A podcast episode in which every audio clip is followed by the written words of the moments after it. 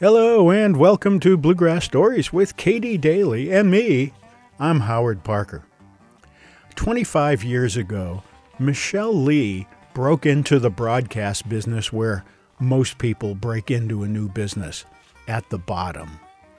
These days, Michelle is recognized as an award winning broadcaster being the recipient of the IBMA Broadcaster of the Year Award in 2019 and the SPBGMA DJ of the Year Award in 2022. What's it like to break into the business? What does it take to become an award winning broadcaster? Well, who better to ask these questions than another award winning broadcaster?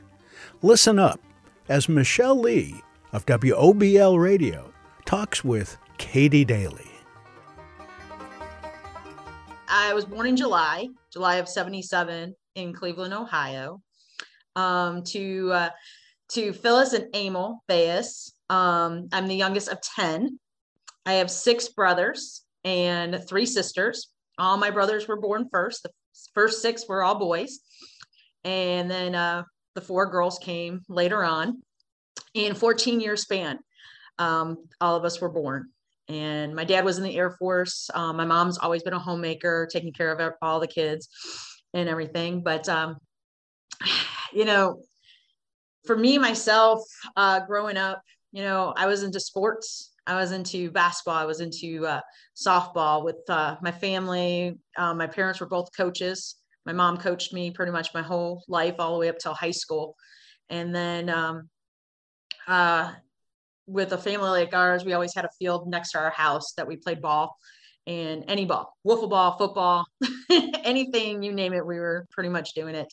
Um, I was a cheerleader for the longest time I can remember. Well, let's see, probably since I was like three. I was the mascot all the way up till I was in the eighth grade. Then I decided I wasn't going to be a cheerleader in high school. I wanted to pursue my actual other sports, basketball and softball. So I did that.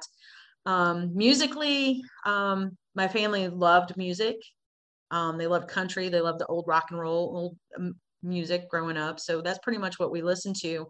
Um, in that, the only music ability I have was I was in choir in high school.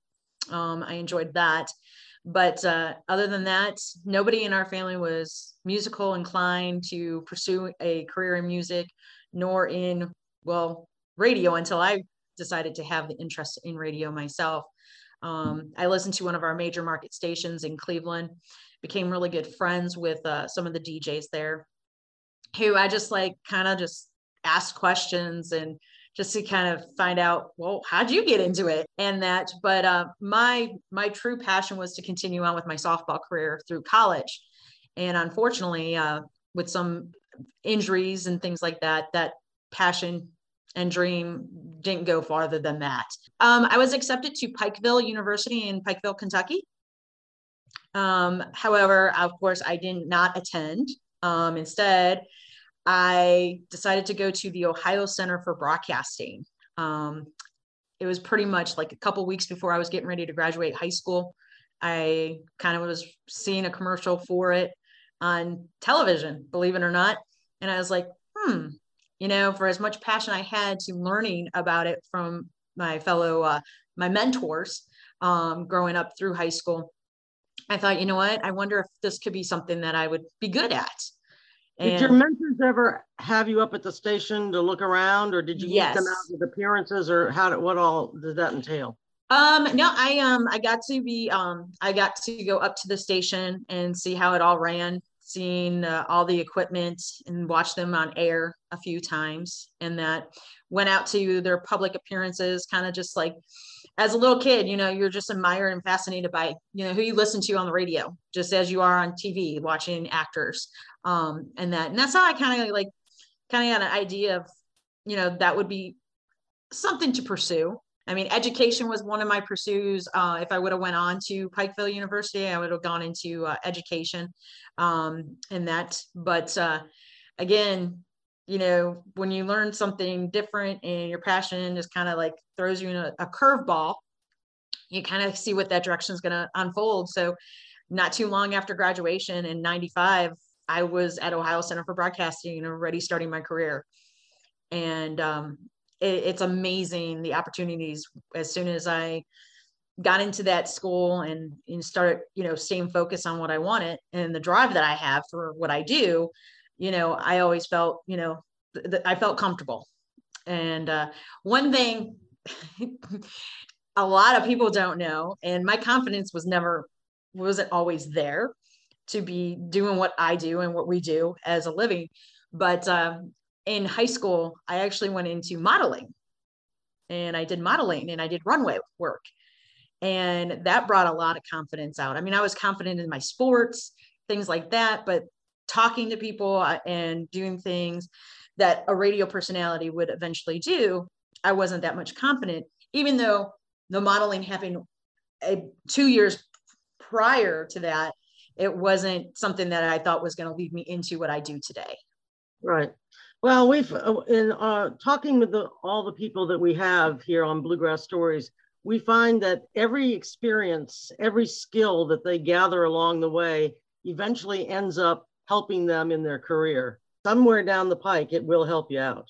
Oh, yeah, definitely. It's amazing how, you know, being the youngest of 10, it, it wasn't like, it wasn't like uh, I wasn't ever heard or seen or anything. It was just more like I stepped back and kind of observed you know, watch what my brothers and sisters did and I will not do it or get caught doing. But no, I mean, you know, just listening to the radio, um, it, it was kind of like the start of it. Um, um, my one, one of my mentors um, is an award-winning broadcaster in country music, um, Aaron uh, Kelly, and also uh, Lucy Grant was another mentor of mine. Um, I do have some male mentors, but they were pretty much the ones that kind of put me underneath their wing and let me call them and ask them questions as I was in the beginning stages of Ohio Center for Broadcasting and to venture into the path that I have gone into. And I still to this day still communicate with them, which is amazing. How how long uh, was that uh, study? A year, two years? Um, honestly, it actually wasn't. It was it was all hands on. Um, the the it was less than a year uh, now these days, um, it's a two to three year program. I was in one of the groups that um, when they when it was uh, open and available for me, it was less than I want. I believe it was like ten months only. Um, and that depended on how you finished because um, you have to do internship hours you have to put in so many hours um, and everything but the key thing was was as soon as you got in, you enrolled, you start classes. My first instinct was, I want an internship. I want to learn. I want to be doing something in radio now. So I literally got my first internship two days after start enrolling. Mm. And I worked in promotions at uh, a medium-sized market out in Akron at um, explain for our listeners who may not know promotion what that means what does that job entail? Well, promotion and being in the promotions in radio, um, it's literally helping set up, tear down um, live remote broadcast and going out on the street, pretty much uh, promoting the station any possible way and means that they have um, that you work with the advertisers that advertise with the station within and you go out to their place and just promote the station as well as their business. Um, we did um, like car shows, we did um, some baseball games. We would be at ball games and things like that, just promoting the station um, in that area. And that isn't like, as to me as an intern, that was like fascinating because you got to meet all your listeners, you know, watching the on air personality show up and being greeted by their fans who came specifically to meet them was interesting. And you know being at the boot scootin saloon at the time when that was in existence here in cleveland um, that was another location. And having you know thursday night line dance evening with the on-air personality that was their highlight. You know they're like i'm dancing with you know who i listen to on the radio or and things like that. So i got to be part of you know making sure everything was set up and torn down and and got to meet listeners in that capacity. Publicity photos and things like that yeah, exactly. So I mean, it, it it's unique. Um, obviously, uh, to me, you know, promotions was fun. I mean, obviously, it's an aspect of the business that we do. Um, wasn't really sure if that's what I wanted to do per se, but um, I wanted to be on air. Um, I didn't think how badly I wanted to be on air until um, I got my second internship, which was literally same day that I got hired for the first internship. And again, in that um, you had so many hours you got to put in. You have to put in what you want to take out. So I'm working three jobs and doing two internships plus going to school and making it happen Monday through Friday. And, what kind of work are you doing? Um, I just retail. I worked at um, a clothing store, a grocery store, and then I also, believe it or not, delivered papers. So I mean, I, I did all jacks of trades to be able to pay for school. And mm-hmm. you know, the my second internship obviously um, gave me a little bit more opportunity to be in studio instead of offsite. And that was with WOBL, where I'm still employed. Um, and it, I was the intern for the morning show. So I got to show prep, you know, get all the topics together for them. Now, uh, civilians' uh, definition of morning is probably a lot different than you and I have as the morning DJs. What time was morning starting for you? I had to be when I first started, when I got up, I had to be at the station by 4:30. 4:30 in the morning because we right. went on the air at it depended on what's um, what side of the station I was on. Um, they usually went live at six, and that um, for a while though, for a few years before that, they were going on at five. So they always wanted you about half hour to get in to kind of get things together, obviously. But uh, these days, a little bit more relaxed. my morning um, show doesn't start till seven, but I still get in between 5:30 and 6 in the morning. So I'm up between 3:30 and 4 to get to work. I don't want to leave your school experience. Uh, in, in, addition to internships, what mm-hmm. other classes did they teach there? Uh, was um, there any engineering kind of stuff? Um, Ohio Center for Broadcasting, um, at the time when I was enrolled there, it was television and radio um, producing engineering just behind the scenes not so much as like the technical engineering you know learning the transmitter stuff and but things like that. run the board and all. Learning how to run the board how to uh, voice track and also be a different voice when need to be especially commercials. Um, and that that is always fun and entertaining um, to listen to my first tapes that I ever, you know, recorded of my projects that we had to do. Because we had to do commercials for concerts we had to do openings of shows um, just different advertisements and things but you had to be somebody different in all of them you couldn't have your own voice you had to be somebody else and the voices that I try to come up with, I don't know how I'm in. if anybody would ever hear those, would be like, "What?" Because it's it's just too funny to go back and listen to. It's really fun, um, mm-hmm. but um, I do have those, so hopefully they'll never get leaked out. All right, so you you got graduated from uh, the school and you you went on and stayed with WOBL. Well, um, and yeah, so I got an internship with WOBL, and actually as I want to say, not even a week after they offered me the overnight. Mm. So um, the program director at the at the time, he offered me the overnight position on the weekends. So I wasn't even in school very long, and I was already I already had a job. It, I mean, my internship turned into a job with WOBL, and never looked back. Um, you know, that's highly unusual.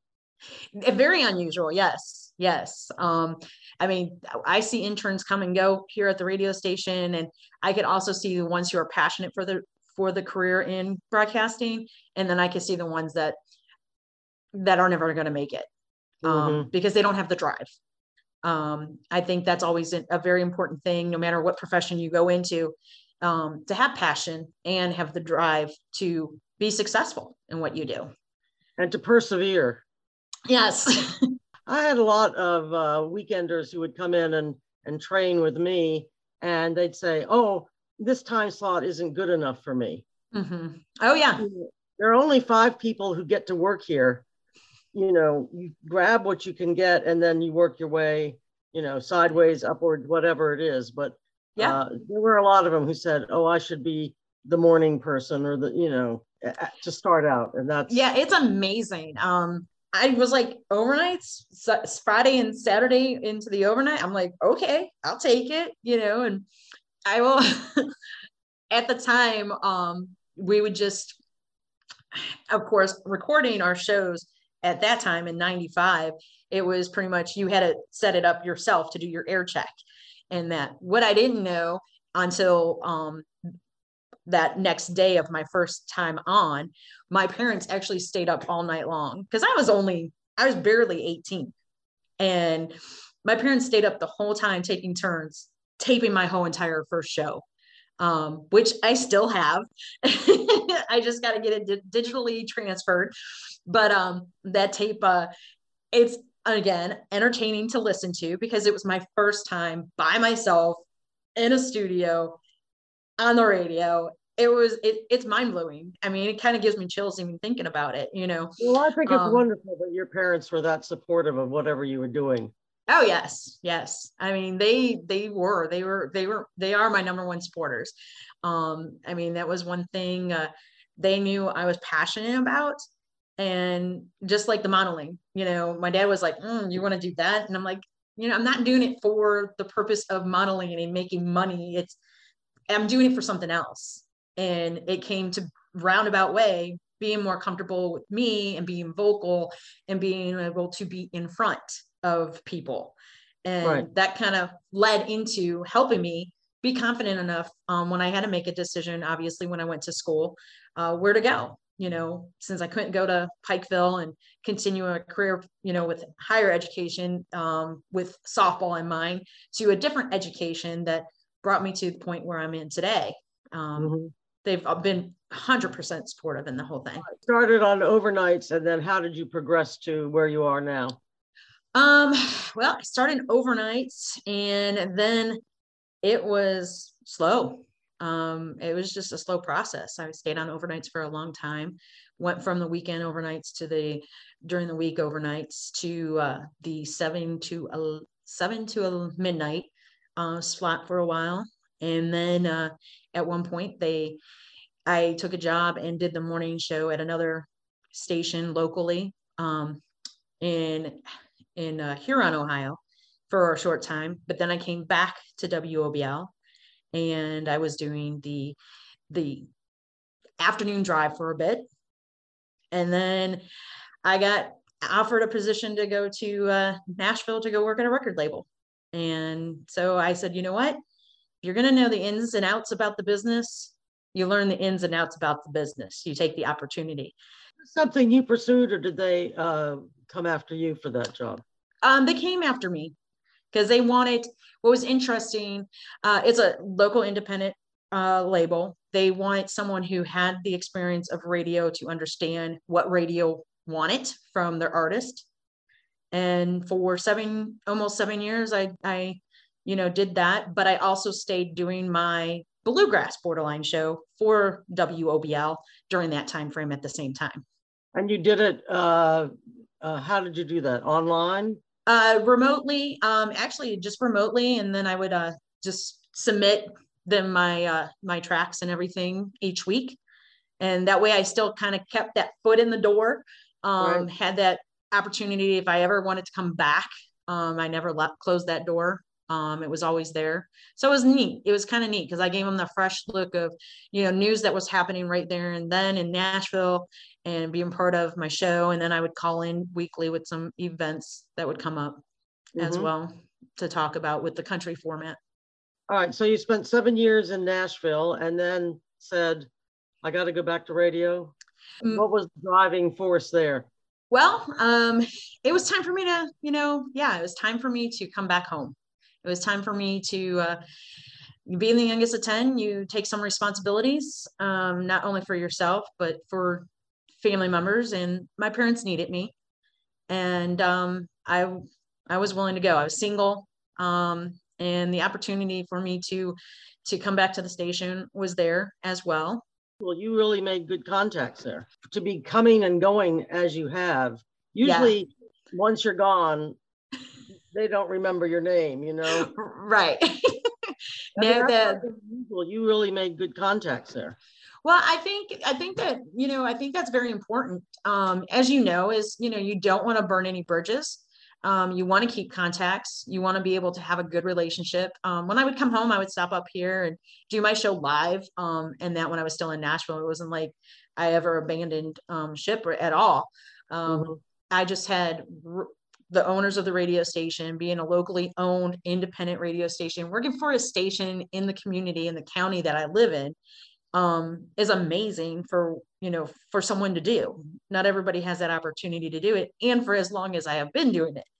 And you know um, the wilbur family started the wobl back in 1970 um, we just celebrated the the uh, um, 71 i'm sorry 1971 uh, 50 years for the station it's the longest running country station in northeast ohio That's never great. changed the format so it, it's kind of cool i I honestly, I listened to it growing up. So not only did I listen to Cleveland, but I also listened to our local channels as well. Plus, kind of was a perk when I was playing high school sports. I kind of got my name mentioned a few times. So uh, this family, uh, it, it's interesting that they stayed uh, true to you and true to their format because radio doesn't always do that. That's they go with whatever the best demographics for them, you know, wherever the money is, mm-hmm. and stations change format a lot and uh, so that that sounds speaks well for this family. Yes, um, I mean, one of the coolest things was um, when I got hired into WOBL, it was played all the classics. It you know played the stuff my parents grew up on. So it was like listening to the radio. I mean, doing what my parents did, listening to the radio, and now I get to be part of it. And then they had asked me actually to host a special classic country show on Sundays because they wanted to go top 40s during the week. And then that lasted for only a few years. And then they were like, okay, we're losing demographics. We need to go back to the classics, playing, you know, George Jones and and everybody like that, Rutland and Tammy Wynette. And so I looked at them and I said, that's great. You know, I mean, that's this is where I started. That's, you know, sounds wonderful. I said, but what does that do to Sundays? Because that no longer left Sunday with a specialty format of the music. And I had a lot of listeners who would call in and ask for some bluegrass artists, you know, from Flatt Scruggs to Ricky Skaggs and Bill Monroe. They wanted me to kind of mix that in. So I had approached the owner. Um, and when he was switching, getting ready to everything was going to be switched, I said, How about a bluegrass show? And he's like, Bluegrass? Really? He's like, I am not really sure about that. He goes, Where did this one come from? He goes, What do you know about bluegrass? I said, well, not much, but I'm willing to learn.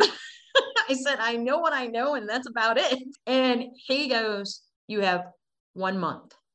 So that wow. literally only gave me four Sundays to prove a show can last. Three hour show? Um, it was a six hour. Holy moly. Yeah, six hours. And so in uh, October of 20, um, yeah, it's been, tw- yeah, 22 years. No, Where'd 20, you yeah. the record for a six-hour show? It was called Great Grace of people who loaded me up with a lot of stuff. Labels that I just reached out to, artists that I ended up finding, you know, sporadically. Obviously, you know, I wasn't huge on Facebook at the time, so that was still new to me. It's kind of new to everybody. Uh, anybody who would be willing to send us some bluegrass stuff to share. Um, mm-hmm. So, I mean, I'm, I mean, it blows my mind on how long the, the show's been still going, going strong. Now I've, I have to admit, I only do five hours. Oh, you got lazy. I'm lazy. well, then you get home for dinner. That's fine. Right. Uh, so when you say you you sort of learn the music on the job, uh, obviously you had been listening to that in the background with your parents' home, yeah. where they were playing country. But uh, you jumped into bluegrass with both feet. I jumped in both feet. Wasn't looking back. Yeah. I, I just, you know, I, I, knew some of the artists. I didn't know a lot. I didn't know a lot of the history.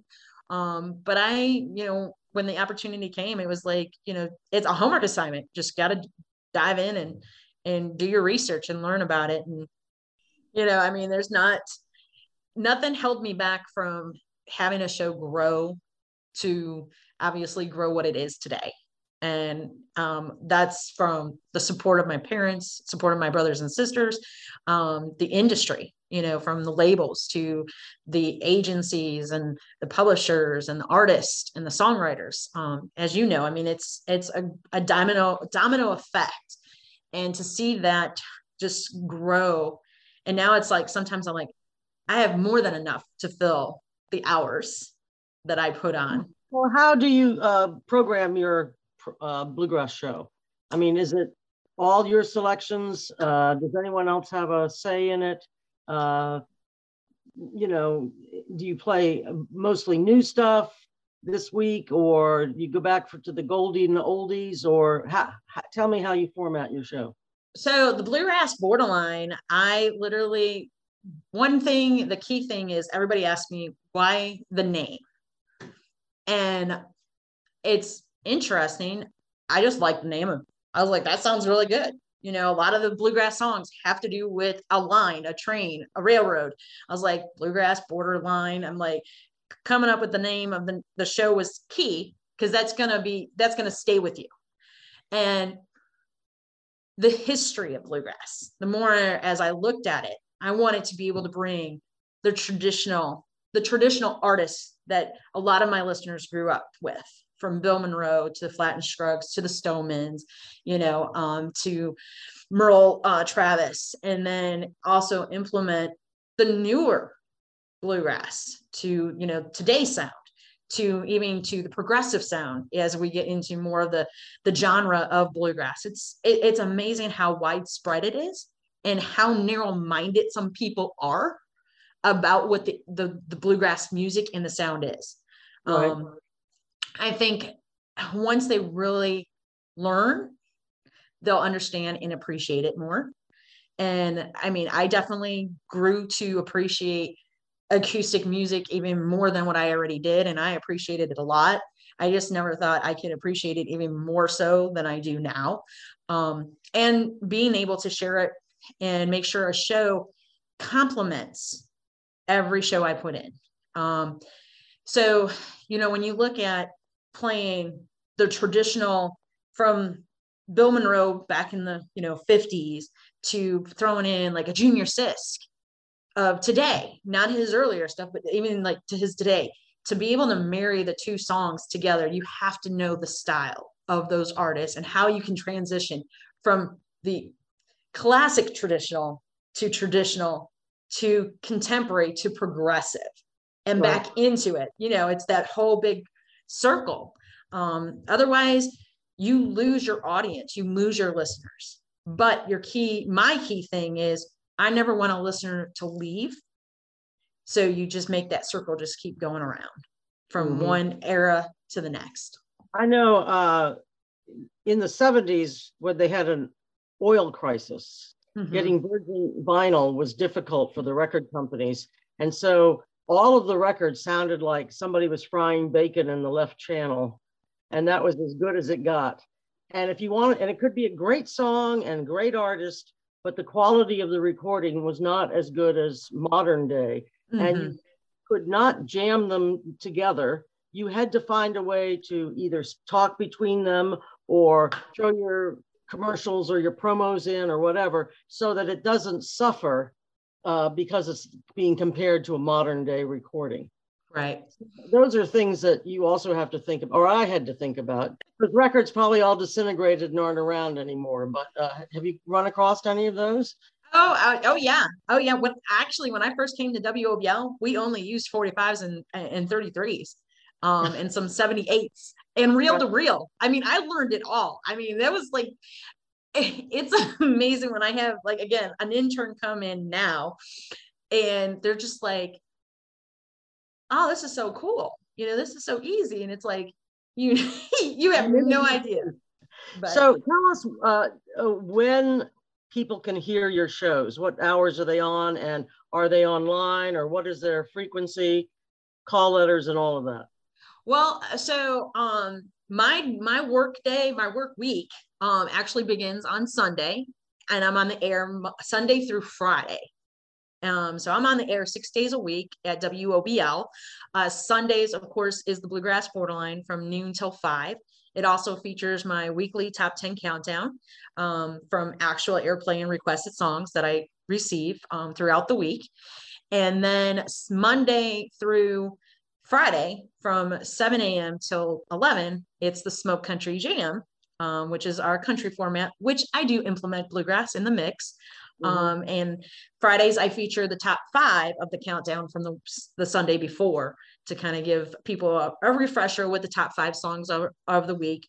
But what one thing I love about it is the fact that the right um, way to implement bluegrass and country is not very hard, and nobody will ever know that you you just mixed in a, a bluegrass song within the country, and it gives me more opportunities to do more interviews with artists who whose schedule is not as flexible to do interviews live on a Sunday.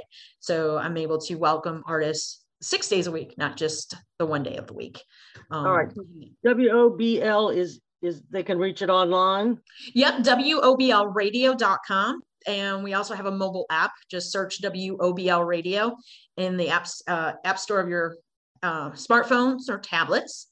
Um, Bluegrass Borderline is also uh, part of SBB Radio on uh, Monday through Friday with the countdown, and then Wednesdays with the show. Um, the weekly show on SBB is three hours, and then also it's aired on Bluegrass Planet Radio uh, at bluegrassplanetradio.com, and then the countdown. Uh, that the show is aired Monday and Thursdays. Don't know exact times. I can never remember the times. Um, and then uh, the countdown airs on Bluegrass Planet Radio on Fridays evenings at seven. That I do remember. Um, so a lot of our um, listenership, we base it on our stream. And um, so, so since Katie, and this is interesting. So since I came back rebranding myself and my shows, I implemented that here at the station because I do our promotions here at the station and um, our social media and our website. And I always said, you know, you got to, we have to mirror what we do and say on a lot of things. And um, so we had a mobile, we have a mobile app, obviously. And when they implemented the the app of, I want to say we've had it now, maybe only three years. We've only been streaming for four, not very long um, my my main thing was one when I, I was like, why are we not streaming? You know, we're AM FM. Why are we not streaming? It's another way to reach our listeners and those who you know move out of Ohio. Who not very many Ohio people live here in the winter. You know, they, they lived here all they go they go south. You know, and and I was like, we need to stream. So when they did the streaming and got that all in place, they decided to do the app and our numbers were terrible. But you have to have everybody that's on your on your staff be on the same page of how to promote it and how to get the word out. You know not everybody knows that we're online. No not a lot of people still know that we have a mobile app that's free. You don't have to pay. It's absolutely free. But um our numbers went from pretty much trinkles to we're almost at a million I mean, it's it's it's crazy to see the numbers just grow.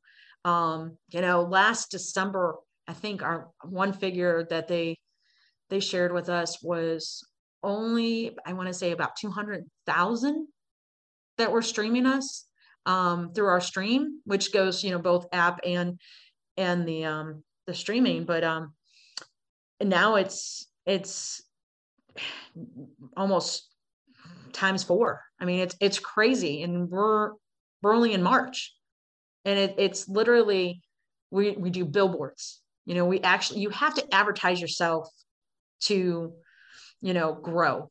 And one thing is, we're in there, we're in a business, you know, to help advertisers, but you have to remember you have to advertise you at the same time and that has helped in so many different ways i mean we i have we have listeners you know, and not only because uh, the bluegrass show from Germany that tune in. I mean, they used to just tune in for the bluegrass borderline, but now they tune in all the time. I mean, the numbers are just crazy from Germany and England and and over in Canada and Australia. And it's just amazing to see those numbers grow within the numbers in the United States.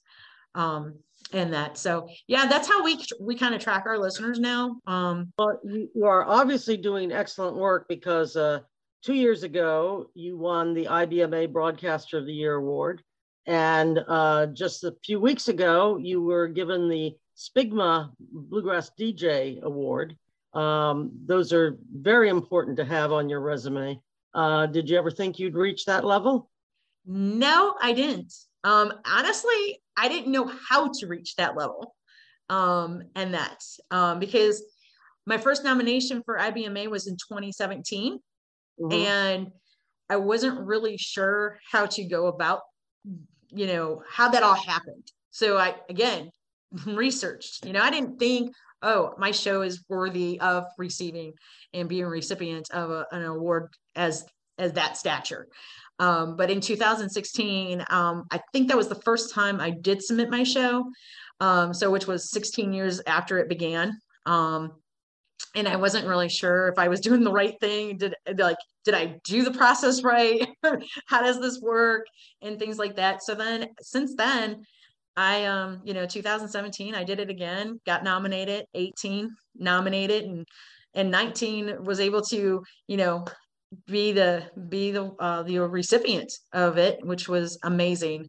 Um, definitely, definitely a goal that I, I was.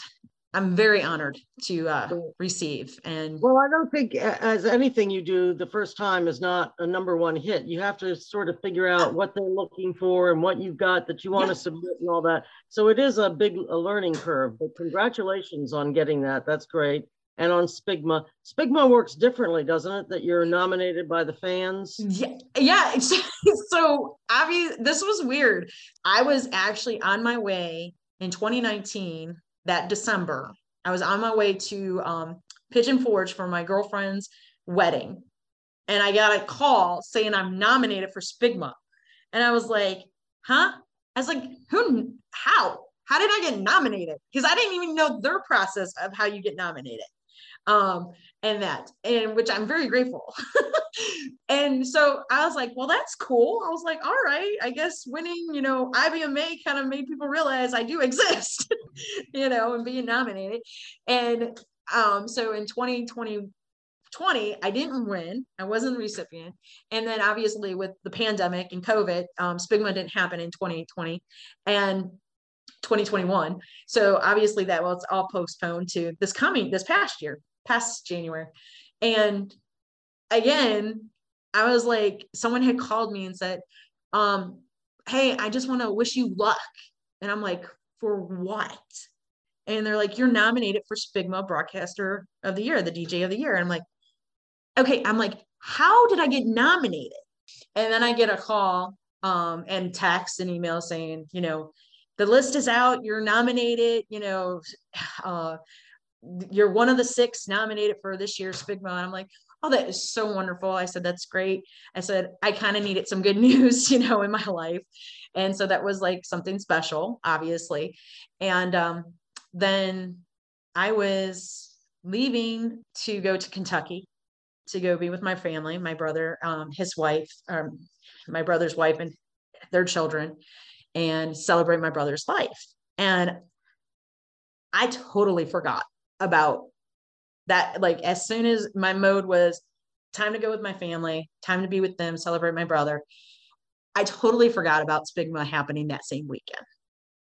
And i had talked to alan bibey like the week before when i found out i was nominated.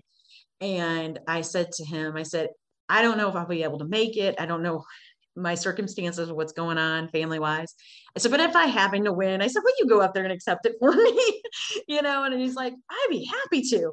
And so I'm in Kentucky and sitting there in the hotel room with my sister and my brother-in-law and other family members. And I get a text on that Sunday evening of Spigma from Joe Mullins congratulating me. And I was like, uh, what did I do? Because I totally forgot that that night was the awards. And I looked at my sister and I'm like, Joe Mullins just congratulated me. And she's like, for what? I was like, you know, it just like, it just baffled me. I'm like, I'm, I'm thinking, I'm like, I think it's the awards tonight. I'm not really sure. And she's like, well, go on Facebook, look.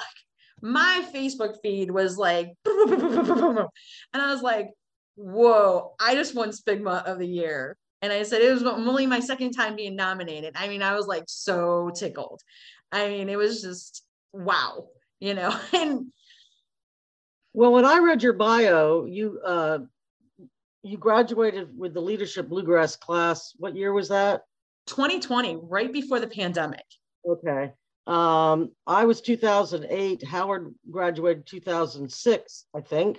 And uh, we both got a lot out of the leadership bluegrass class. Mm-hmm. And on your um, uh, on your bio, you say that uh, you credit the leadership bluegrass class with teaching you a lot about um, professional standards and really credit leadership bluegrass for upping your game. You want to yep. explain that? Um, with leadership bluegrass, it's I, I, you know, when you think about being part of leadership bluegrass, you you're, you're not sure what you're getting yourself into. Yeah, um, it's a um, weekend in Nashville. There's 25 attendees. The reason right. is because the conference room where it's held only has 25 chairs. That's that's true, and that's why it's capped at that number. But it's people from all over the world and through different parts. There could be musicians, people from the industry. Mm-hmm. And uh, I know when I went, I met a lot of people. The inter uh, meeting people was one of the most important parts because I never would have known them or been introduced because they lived, you know, way away from where I was. Right. So I'm sorry to interrupt, but go ahead. No, you're fine. You're fine. No, yeah. I mean, I I've met a lot of amazing people who, like you said, is do different things in the business do have uh, interest in other areas promoters to record heads to you know um, we i had um, one of my attendees one of my classmates is from pandora. You know um, she was part of our our class and which was interesting. And and i think what i i took most out of it and and again it kind of goes back to the name of my show bluegrass borderline is implementing and understanding the different subgenres of bluegrass music because there is so many different subgenres in bluegrass music. I mean, bluegrass itself is a subgenre of, you know, roots and country music and understanding that. And that's why, you know, when you implement that, uh, all of it together, it creates an amazing piece of artistry from all the artists and the songwriters. Um, but what I, um, one of the things that I felt that I took personally is, you know, understanding and being able to implement it even more within my show um, from the artists, from them, their, their, perspective and how they would like to be perceived um, and what t- style of bluegrass they, you know, bring to the table, the diversity of the bluegrass industry. Um, learn more about that and understanding, you know, everybody has a role to play and the music is only going to flourish if we all do our piece. And for like you and i um, broadcasting is our piece our voice. Um, i leave the singing and that and the songwriting to the professionals. I'm willing to be the instrument of providing that to the fans um, and being that outlet. But i also understood you know learning um, that it's important to brand yourself. Um, it, it was like i had for two shows that I did, my country format and my bluegrass, everything was separate. And it made me realize I'm one individual. I am the same in both. So it's time to merge the two. And it kind of came at the time, obviously, with the pandemic, you know, obviously a few weeks after leaving um, Nashville and uh, in that March of 2020, um, surviving the tornado that came through and, you know hit Nashville during our time as uh, with our leadership class. But to understand, you don't have to be two different formats.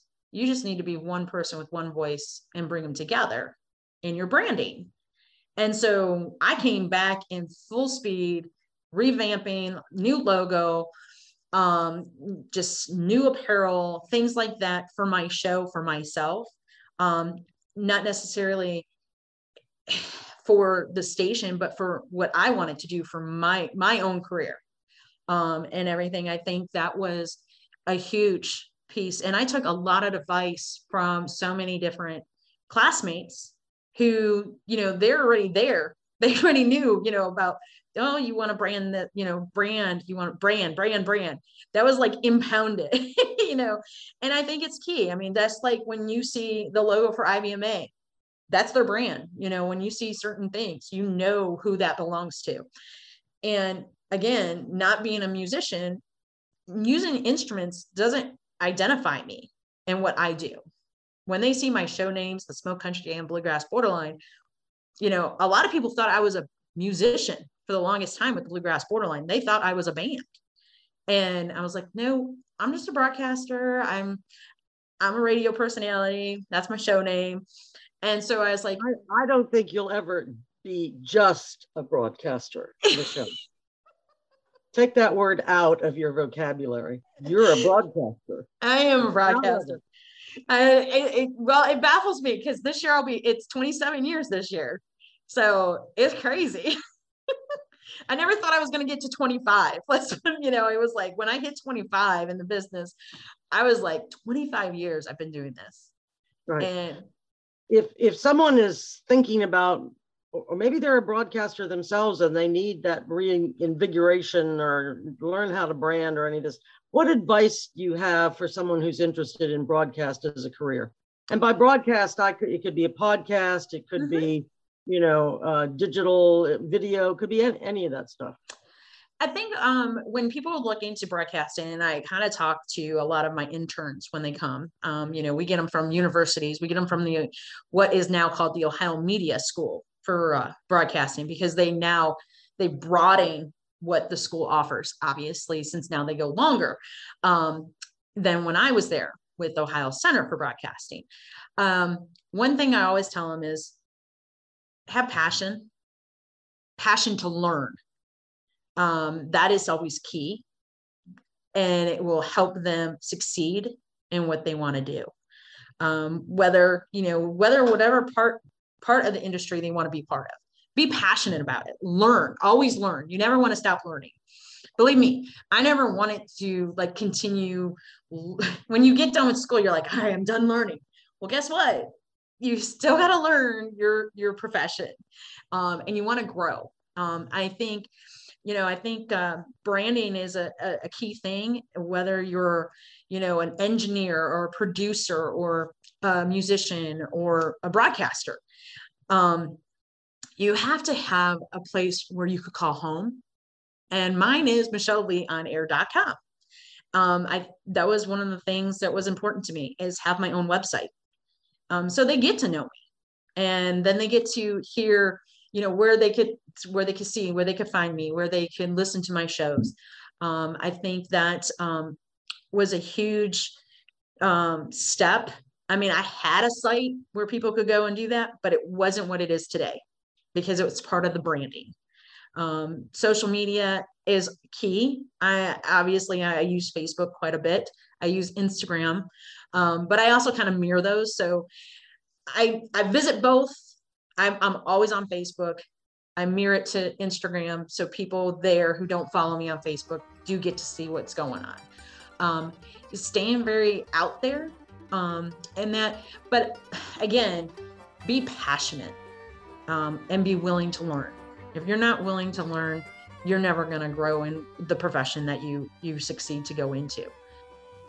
And that was award-winning broadcaster Michelle Lee talking with Katie Daly.